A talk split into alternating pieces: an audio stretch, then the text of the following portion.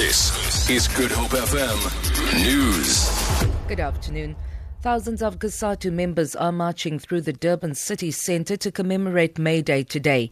Amongst the marchers is COSATU President Sdumo Dlamini, KwaZulu-Natal Premier Senzo Mchunu and eThekwini Mayor James Nxumalo.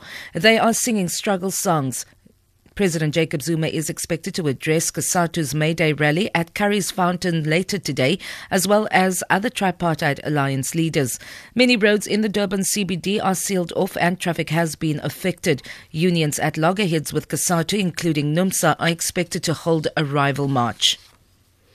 Meanwhile, NUMSA members have begun gathering in the Cape Town CBD for their march to Parliament to mark May Day. The demonstration will be led by NUMSA Deputy General Secretary Karl Cloete. The trade union says in the past 20 years in South Africa, the lives of the working class have not improved and poverty is still rife.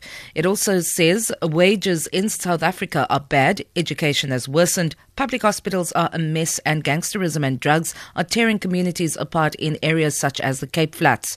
The demonstration will also highlight frustration with Eskom's load shedding and continuous electricity price hikes. Police have been deployed to keep a close watch on proceedings.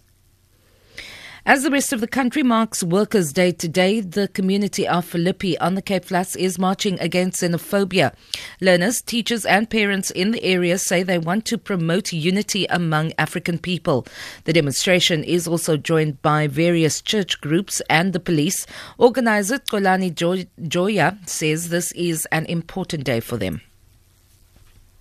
So that we can make our children and learners aware about the xenophobia what it's all about so that they can't even fight anyone in the schools because we understand that there is learners inside the schools that are coming from Zimbabwe and, and Namibia. So we want to make that awareness today.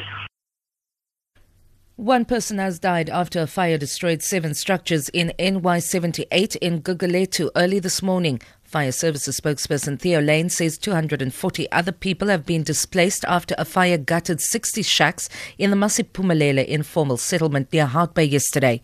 Layne says some people were injured.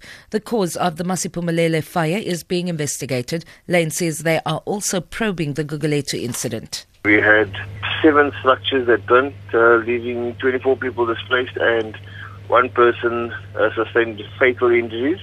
It was an adult male, 30 years old. And finally, many of South Africa's best performers and artists are in Cape Town for the annual Southeaster Festival.